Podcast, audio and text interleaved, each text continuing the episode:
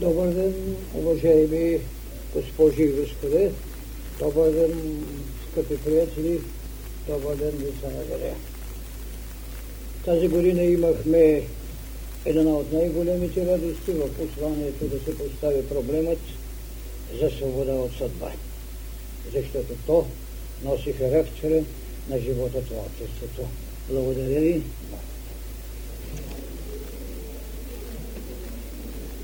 Аз благодаря на хората, които организират тази среща,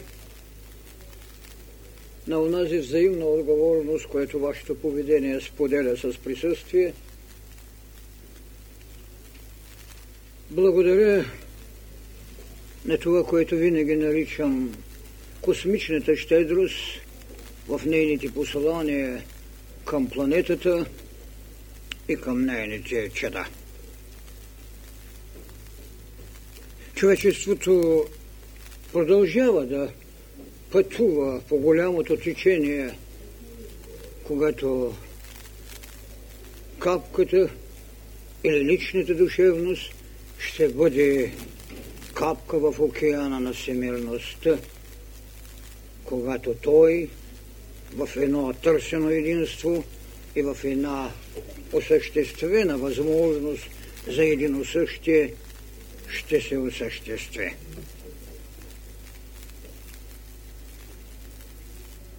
Много са били пристаните, на които човекът от своето първично осъзнаване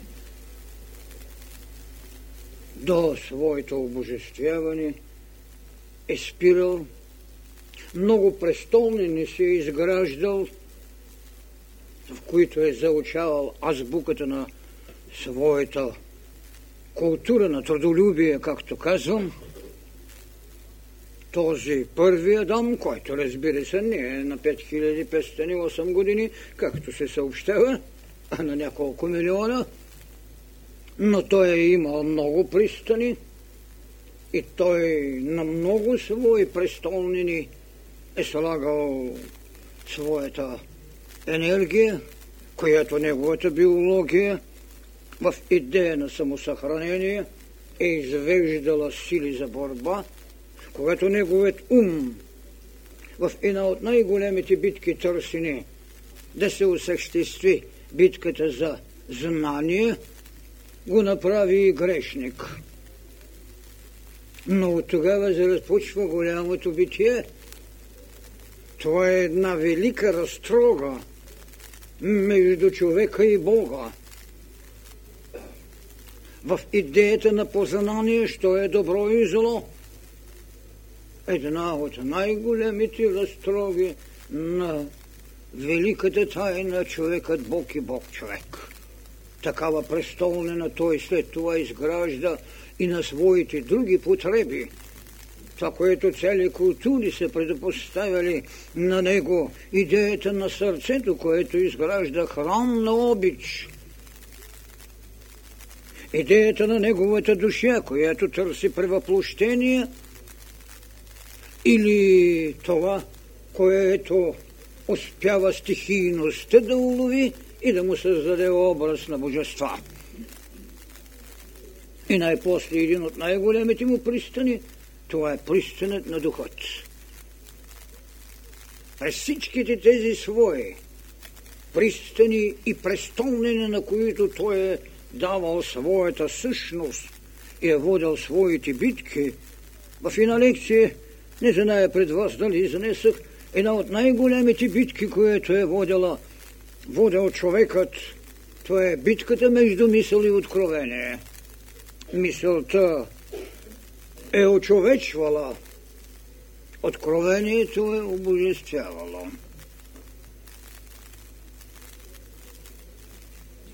Всичкото това е едно напластено богатство, една кристализирана божественост в човека, чрез всевишите енергии да сътворим човекът.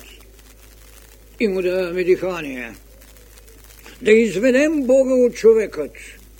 Гласът на Адам е къде си?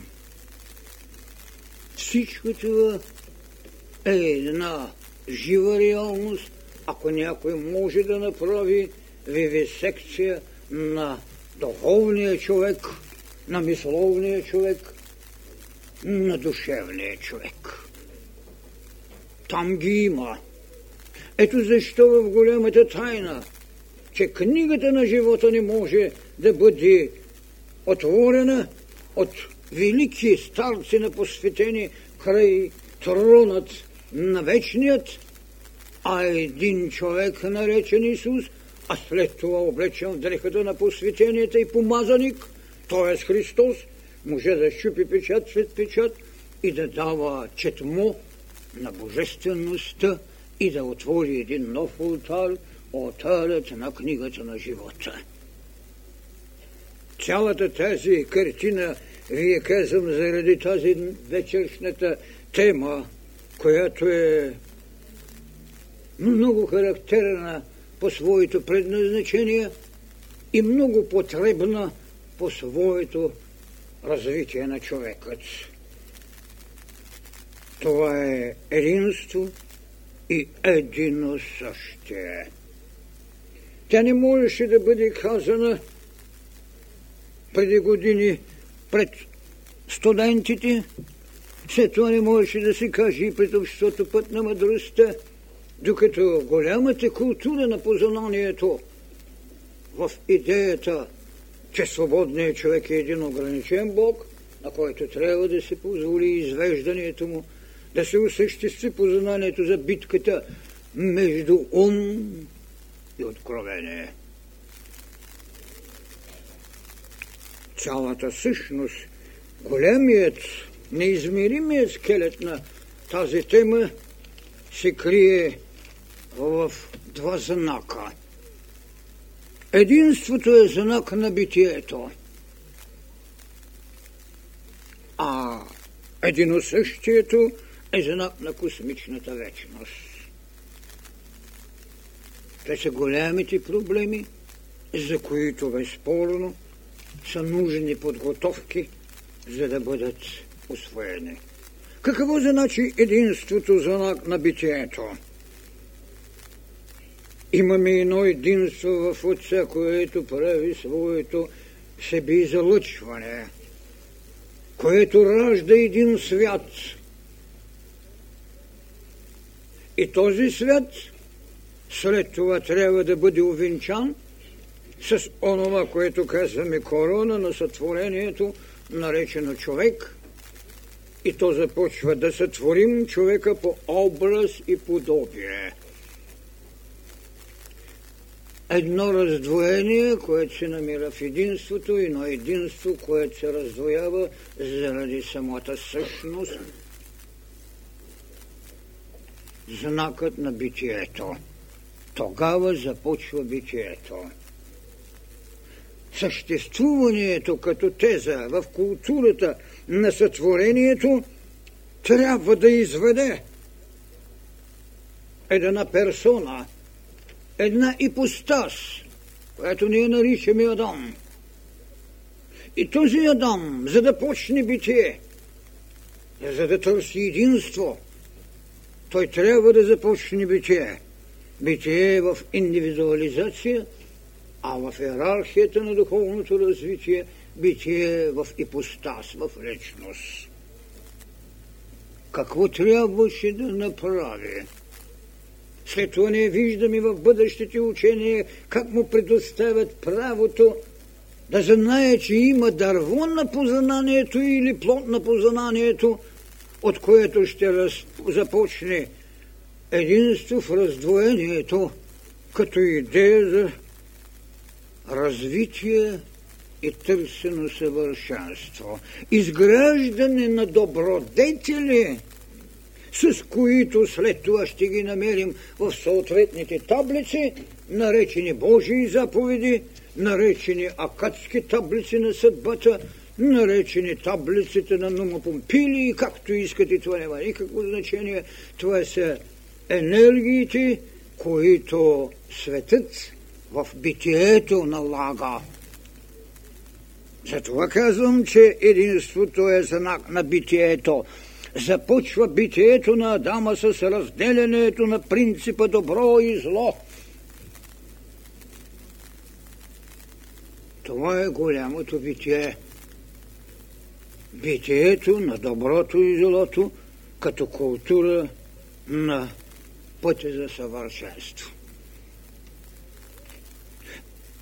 Затова в тази голяма иерархия на планетният поселник ви казах, че има много пристани и изключително много безспорно свои пристани, пристани на своята биология, на която трябва да става се по-съвършенна, когато милионите години трябва да му дадат око на човекът, а вие знаете в митологиите се по споменава името на едноокият,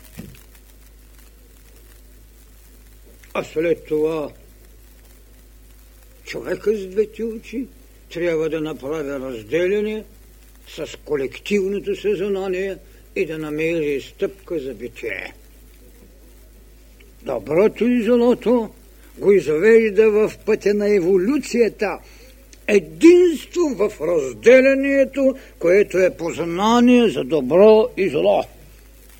И в цялата тази голяма иерархия, с която трябва да извърви, в тази битка за добро и зло, вие виждате, че в надписът на списанието Нур има един надпис, няма зло, има не еволюирало добро. Разтрогът, който започва – между човек и Бог се връща в онова, което казваме след това. Едино същие този знак на космичната вечност, през която трябва човекът да мине през всички тези свои стадии. Раздвоение на единството, чрез познанието добро и зло, когато едно себе съзнание – дойде до целостта на едино същието.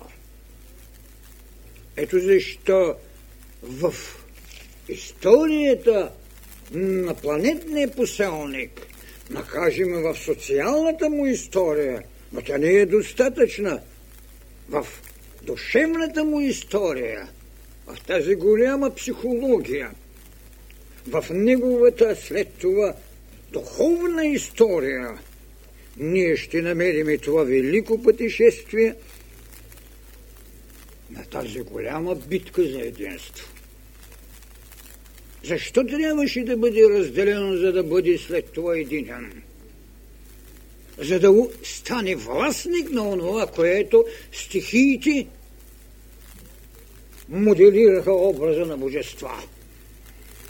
Властник на огъня, властник над водата, властник над природата. Не казвам да бъде покорена или победена. Различавам се от тезите на тези, които искаха да победат. Говоря за овладяване с будността и възможността.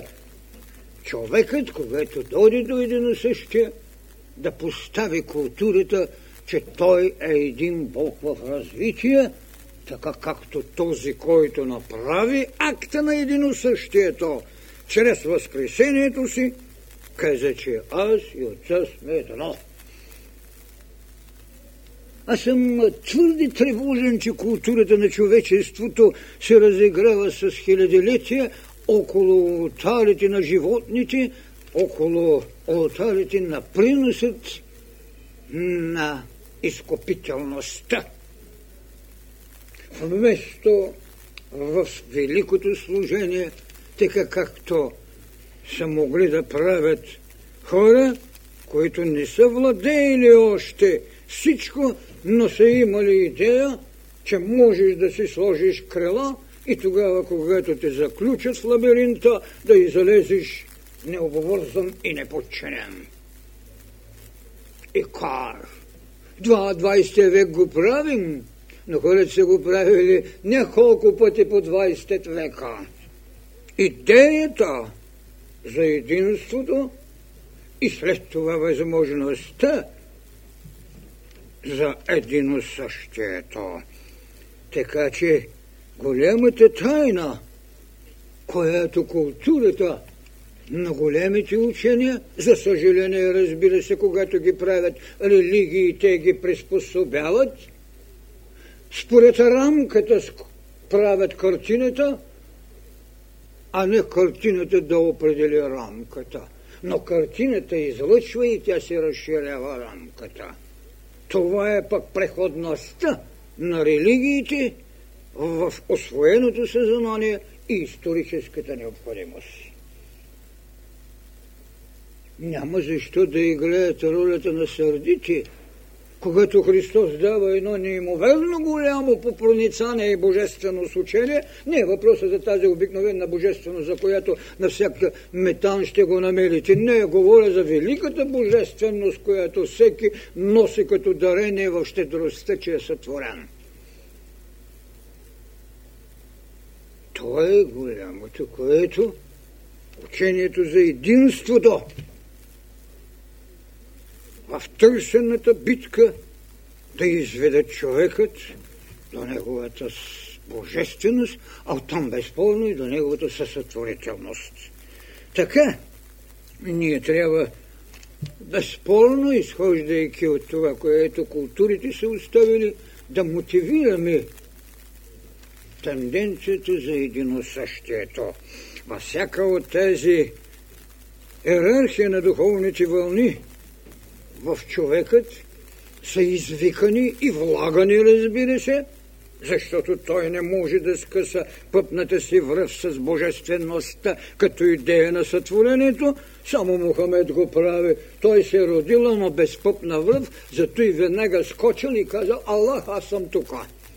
Вижте, въображението може да ражда колкото си иска, големите тайни си остават тайни на прозрението и на бъдната истина.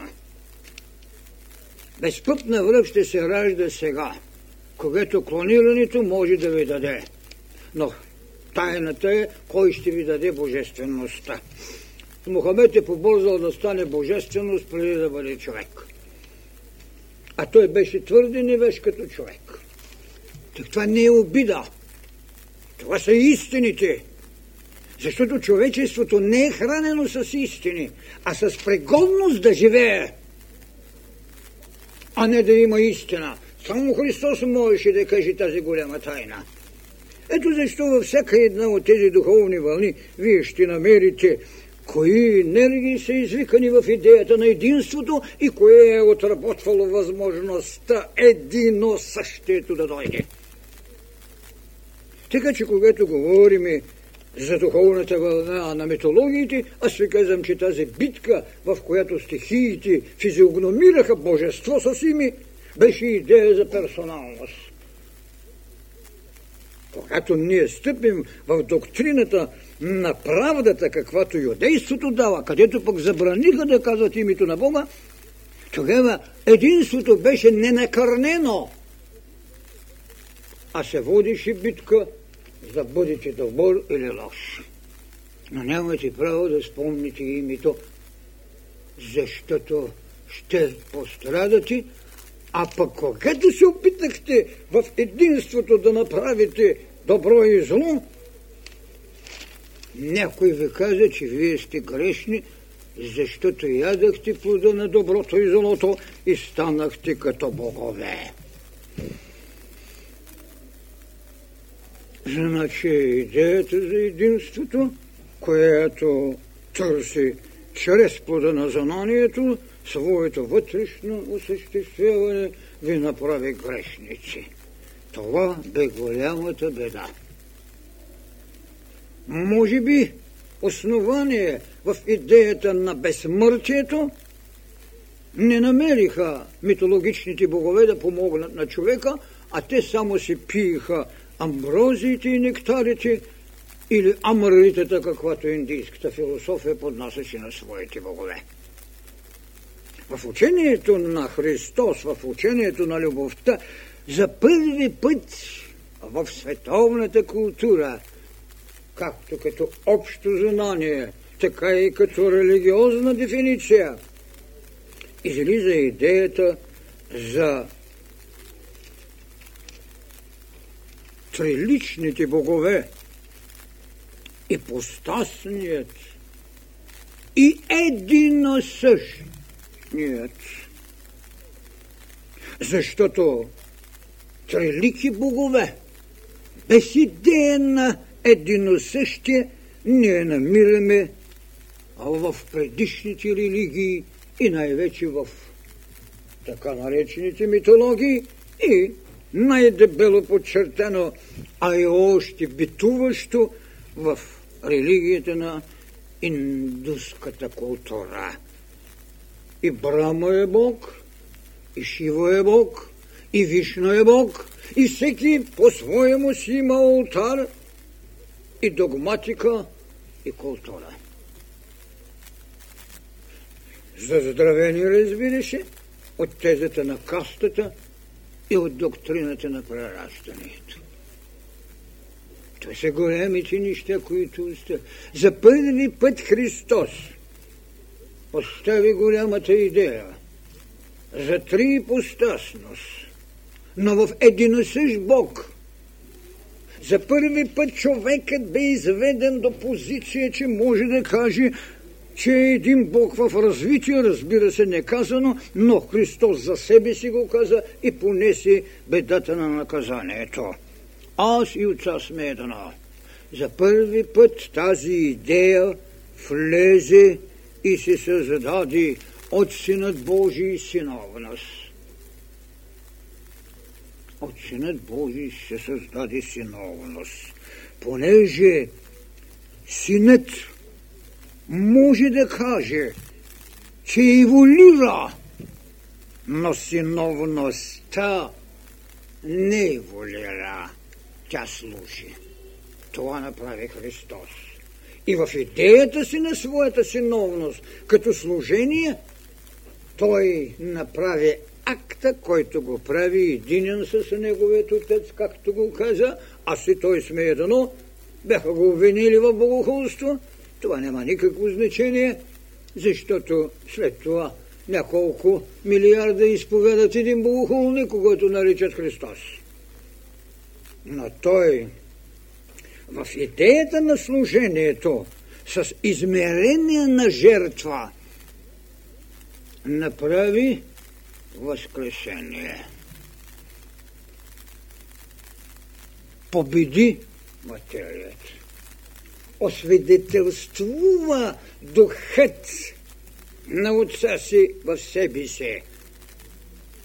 А свърши това, което върши моя отец.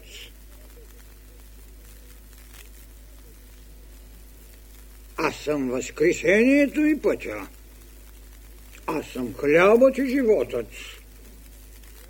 Тази велика тайна, която след това светите отци дог... направиха в догма за едино същието, за първи път бе реализирана на нашата земя. Идеята за възкресението властникът над гробът, властващия над материята, великата среща на Голгота между черепа на сътворението Адам, който правеше единство, който търсеше биология, който прави битие, с онзи, който направи възкресение, кръста и черепът. Битие и победа на духа над материята.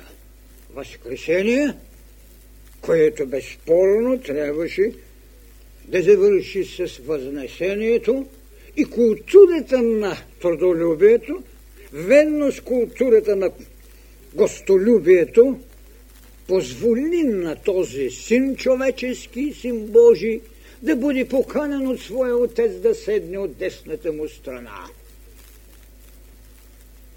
тогава не може да няма достатъчно мотиви във вътрешната енергия на освояването за усията, за същността. Той е моят възлюбен син, над когото е моето благоволение.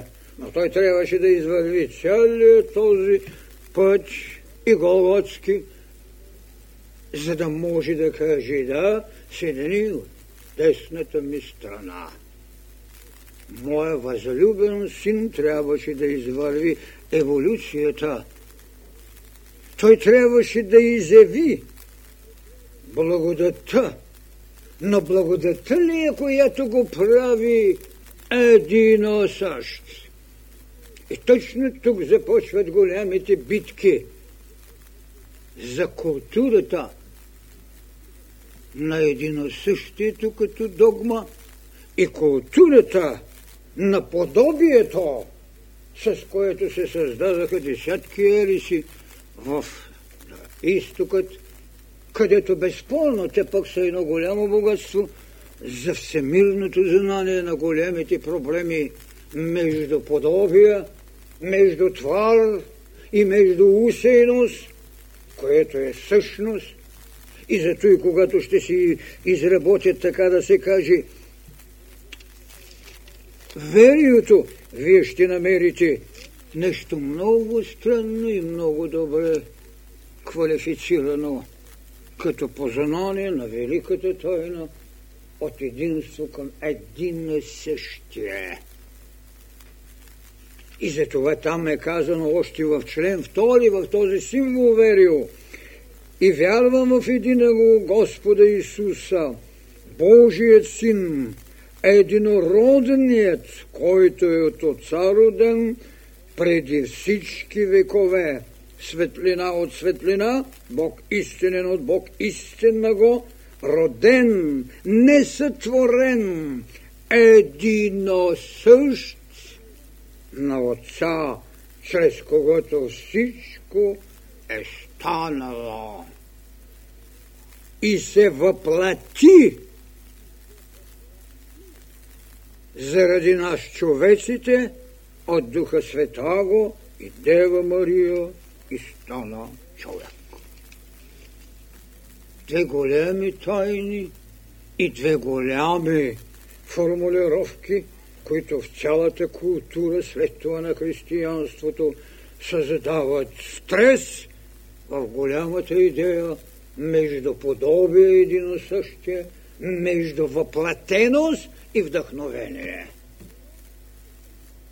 Много малко хора, казваме го съвсем откровенно, много малко хора разбират от тази велика тайна на единосъщието и подобието и още древността, както ви казах, насити културната нива на християнството с това, което се наричат елиси, секти, какво ли не щете, това няма никакво значение.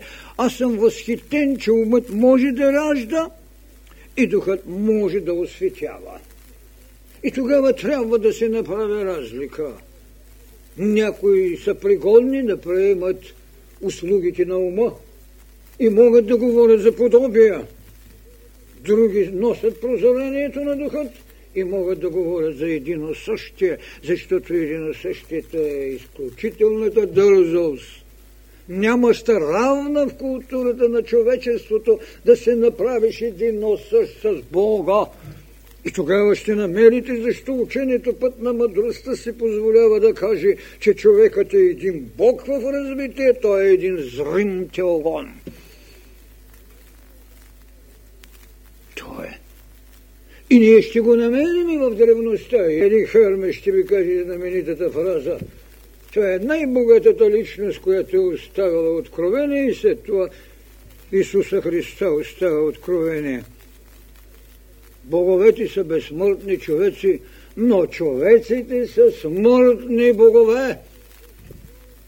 И кое е онова, което тези човеци като смъртни богове ги изведе в безсмъртие? Ами, това, което казва изначало змията на човекът. Когато идете плода на знанието, ще ви се отворят очите и ще станете като богове, да знаете, що е добро и зло, макар това да е пътеката на етиката. Знанието това е част от голямата идея на безсмъртието. Това са... И така, голямата битка между различията в подобие едино същие, защото в културата на религиите вие няма да намерите друг в идеята за единосъщието, освен Христос, който разбира се отваря голямата врата, след това иерархията на духовните вълни да доведе до познанието, че човекът е един Бог в развитие. Но е в развитие. Той още не е Бог. Той е син, но не е синовност. Той се осъществява в подобие, за да може да направи едино същието. Така голямата битка за изграждането, разбира се, на тази формула и все пак ние ще намерим, че някои от светите отци са имали прозовението и културата, за да ги представят на будното човечество. Идеята за едино същието е безспорно родена от така наречени Кападокийската троица. Това е безспорно Свети Василий Велики, Григорий, Григорий Ниски, но този, който взема участие, това е и Свети Иоанн Златоуста. И тримата имат изключителна култура, защото са завършили велики школи в Атина или в Кападокия, в Александрия. Така че когато понякога се казва, че това, което се провожда Христос беше неграмотно, не е верно, защото това, което определи физиономията и философията на християнството е много дълбоко еродирано и е оставило голямата своя дира. Въпросът, с който човечеството ще продължава да се занимава, това е дали тази проблема за единосъщието е толкова добре разграничена в идеята на трипостасност и единосъщие. И вие ще намерите нещо много странно. Това е, че когато ги разпределят в тяхната даденост, е казано, че Бог Отец е нероден. Отделен е въпросът, когато можем да поставим метафизиката в преценка, дали този Бог Отец, когато ние възприемаме, е онази всевечна мирова, която като абстракция можем да наречем абсолют, или така както индийската философия може да го нарече безпричинната причина. Дали този Отец, когато ние приемаме, е цялата същност на безпричинната причина. Но така е че той е нероден. Бог Отец е нероден. И той в своята епостас няма граница. Докато синът е роден в единосъщието на отца си, но в своята ипостас той е ограничен като битие. Макар, че в символът е, че с него всичко стана. Стана, защото като усия, като същност, като омоусия, като единосъщие, той е вибрационността. И вие ще го намерите в израза в Евангелието, когато го опрекват, какво се правиш на възрастен, бе? прави се, че си бил преди Аврама, а нямаш 50 години.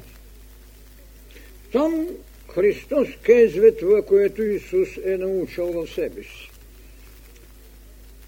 Преди да бъде Авраам, бях аз.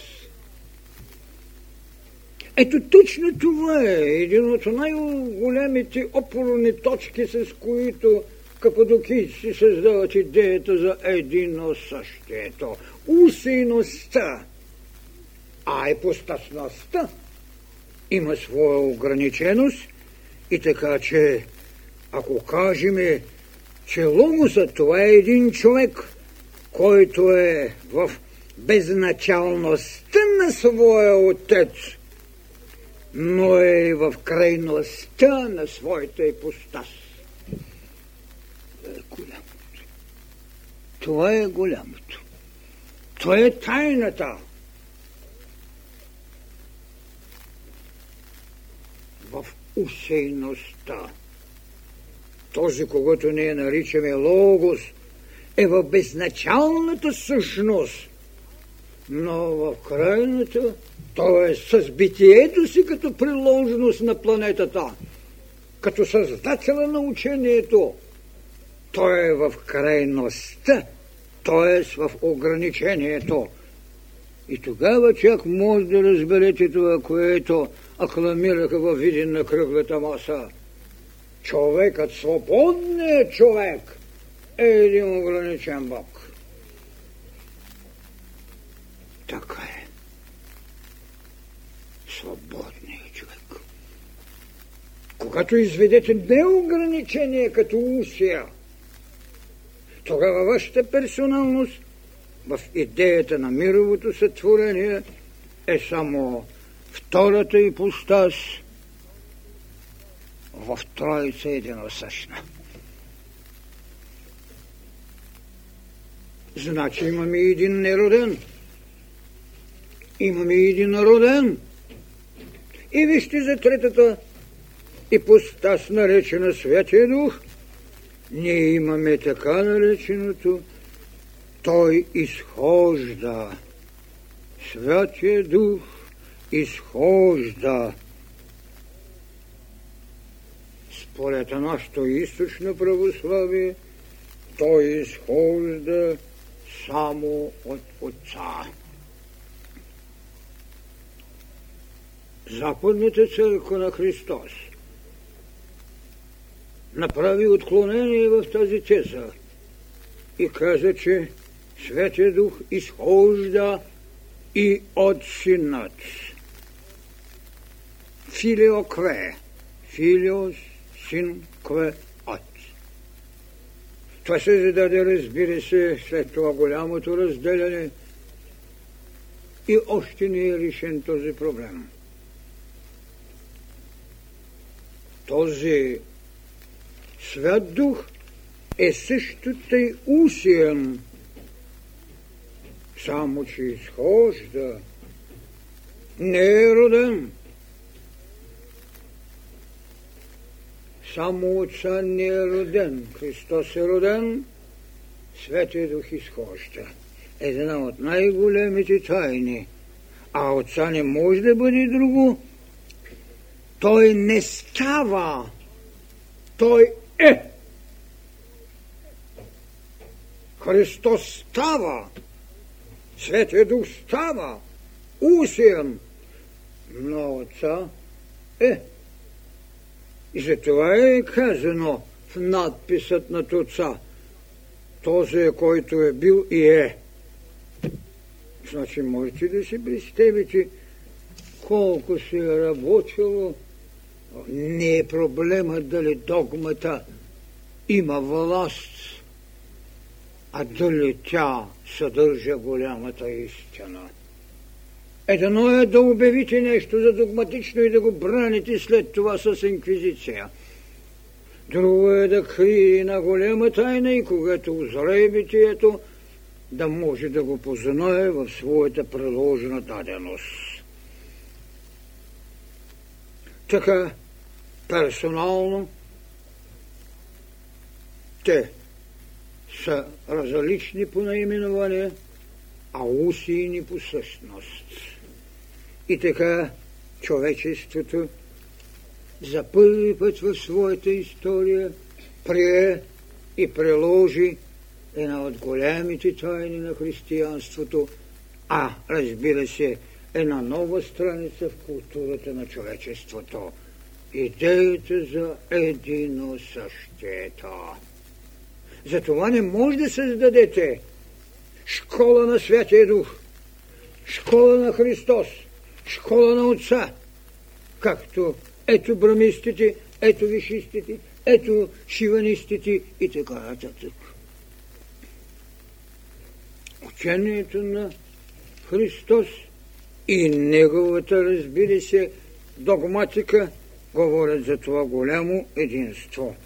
Разбира се, че там е казано, че той е единороден, защото това е едно търсене на една душевност, която единството създава, но единосъщието не е да търсиш душевността на човека, а е да живееш.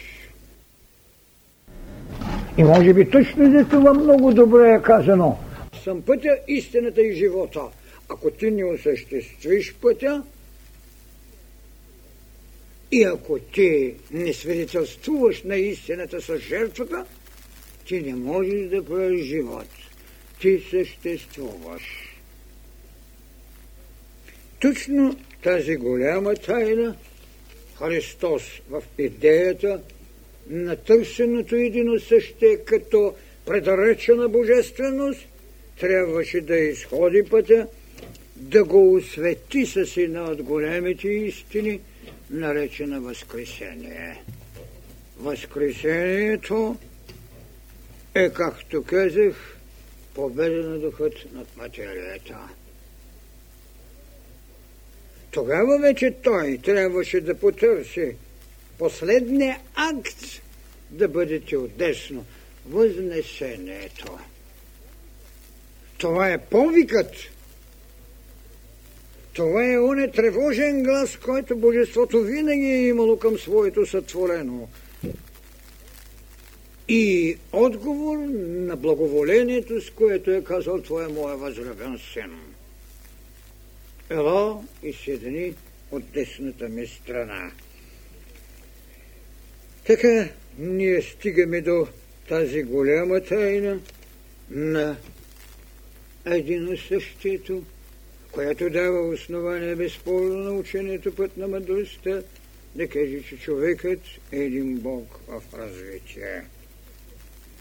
Разбира се, че човекът трябва да овладее всички свои дадени божества – които е акумулирал в своето битие. От това, което наричаме стихийни богове, от това, което наричаме орисници, ето защо той води битка за надмога. И тогава, когато искаме да кажем, че това първо начало, с което започваме, мъжко или женско и каквото и да е било, ето и на велика тайна от Адама да се клонира Ева. И това е именно една от големите тайни, които голямата окултна култура на юдеите ви дават а в същото време вие ще видите нещо много странно, което един Хермес пак ще ви каже.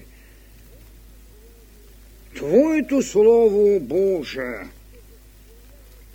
те възхвалява чрез мене.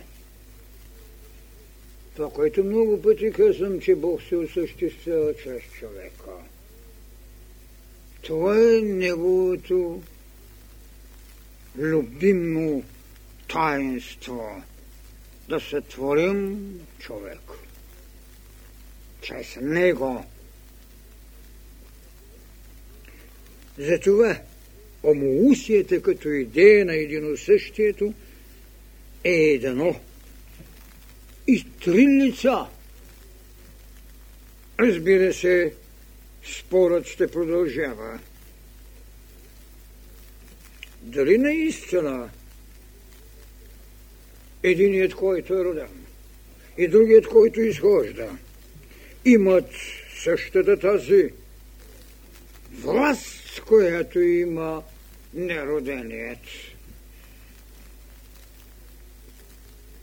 И дали ни се създава една съкоординация, както някои от светите отци са си позволили и разбира се, са мотивирали своето поведение. Доколко тогава това, което като начин на персоналност създава възможност на някои от голямите през 3 и 4 век, големи посветени в лицето на свети отци или така наречените големи учени, като един Арий, например, който владее дълго време църквите, който може да каже, че какво? Вижте, че синът е една твар,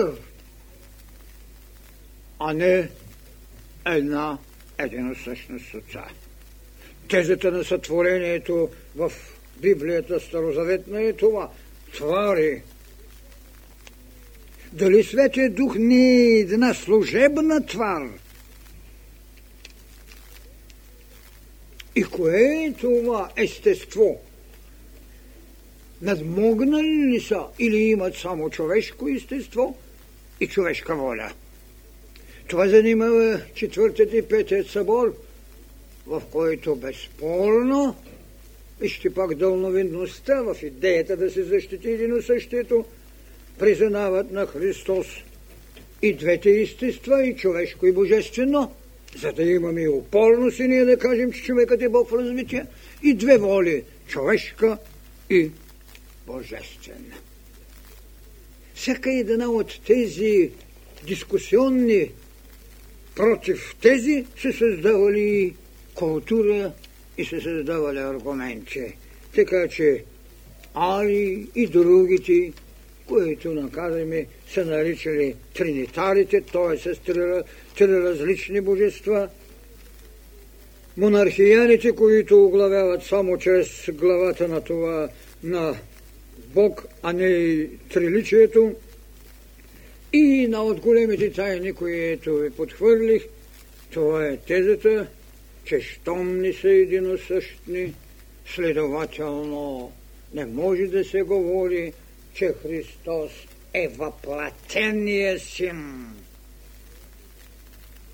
Идеята за въплащението е една от много големите. Тогава какъв е?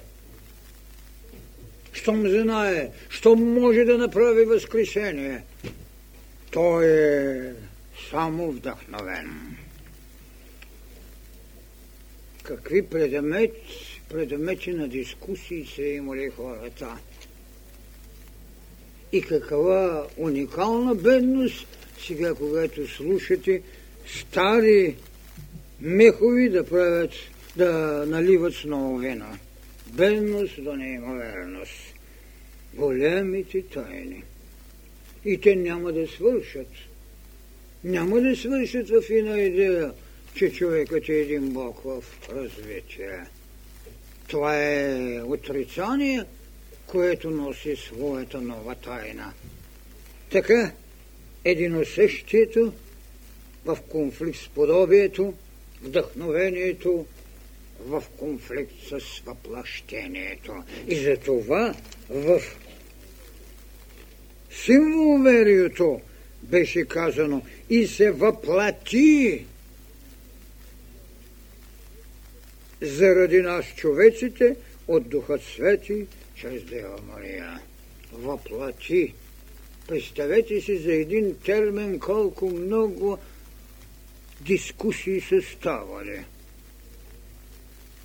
Не посланието на Светия Дух само, а въплащението чрез човека на божествеността, не, а на самия Бог като същност. И този Бог като същност чака в себе, във всеки го извеждането му. Така от класациите, които са давали на духът и на синът, не може да се каже, че непрозрението е достатъчно да обиди тайната на знанието. Това е размерът и това е далеко гледат. Да се опишат звездите, когато имате далеко гледат, е нещо възможно. Когато нямате далеко гледат в онези хиляди години, когато са правили поклонение на тази или онази звезда, това е именно голямото. Това е дарението, с което човечеството се осъществявало. Така, различните, разбира се, религии и различните формации, които са отделяли, безспорно са продължавали да извършват своите непризнания или признания. Така, гностиците, които безспорно съдържат в себе си дуалистичното начало, да не обличат материята само като израз на зло, не могат да приемат въплъщението, защото духът минал през въплъщението на една такава материя не може да не носи зло. Затова за Аллах има специално как се е родил без грях. Тук продължават споровете и ще продължават. Не може и да не продължават. Тогава в тази голяма идея за Троица единосъщна, безспорно Христос намери своето признание за син човечески и син Божий. И тогава вече можем да кажем, че усията е, така да се каже, Омоусията е едино същото, усията е същността или това, което казваме в една от своите лекции, не е да имаш, а да бъдеш. Защото да бъдеш, това е самата същност. Така че същността или усията, това е Божията природа в човекът. Тя е обща и за трети лица. Затова е Троица единосъщна. В това отношение дори културата е намесила и Аристотел, който също тъй не може да приеме, вие знаете, че той е три века преди Христа, не може да приеме тази идея, защото не е била родена като потреба на умуването. Идеята за единосъщието е част от голямото прозрение на духът, което могат да се зададат само духовните учения.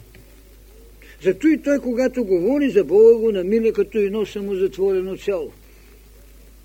Това самозатворено цяло е едно самосъзнание за битие. Но битието е търсене на единство. То още не е идея за отделен логос, зато и Аристотел не приема, че това самозатворено цяло или този самосъзнаваща се ипостас, т.е. битие, може да излъчи от себе си битие за ипостас, за личност. Фактически той добре го е казал самозатворено цяло. Ето защо той не може да приеме идеята за божествеността като идея за вътрешно откровение, освен за вдъхновение, което Божеството праща в своя син, а не рождани от себе си. Ето това са нещата и за това Ориген, който първи постави въпроса и даде името, Ориген даде името и формулировката три постасност в единотроечност. Но той в своите съждения стигна до субординацията на трите ипостаси. Това, разбира се, беше скандално за църквата, макар че за мен той е най-голямата личност в културата на втори и третия век на християнството и на човечеството, разбира се. Така, трябва да приемем, че Троица едино съща е върхът на достижението на културата, разлистена от книгата на живота, която Христос можа да отвори, след като щупи печатите, които я съхраняваха. Следователно, всяка велика тайна има и своя жрец. Има своят неповторим божествен син. Идеята за един същието.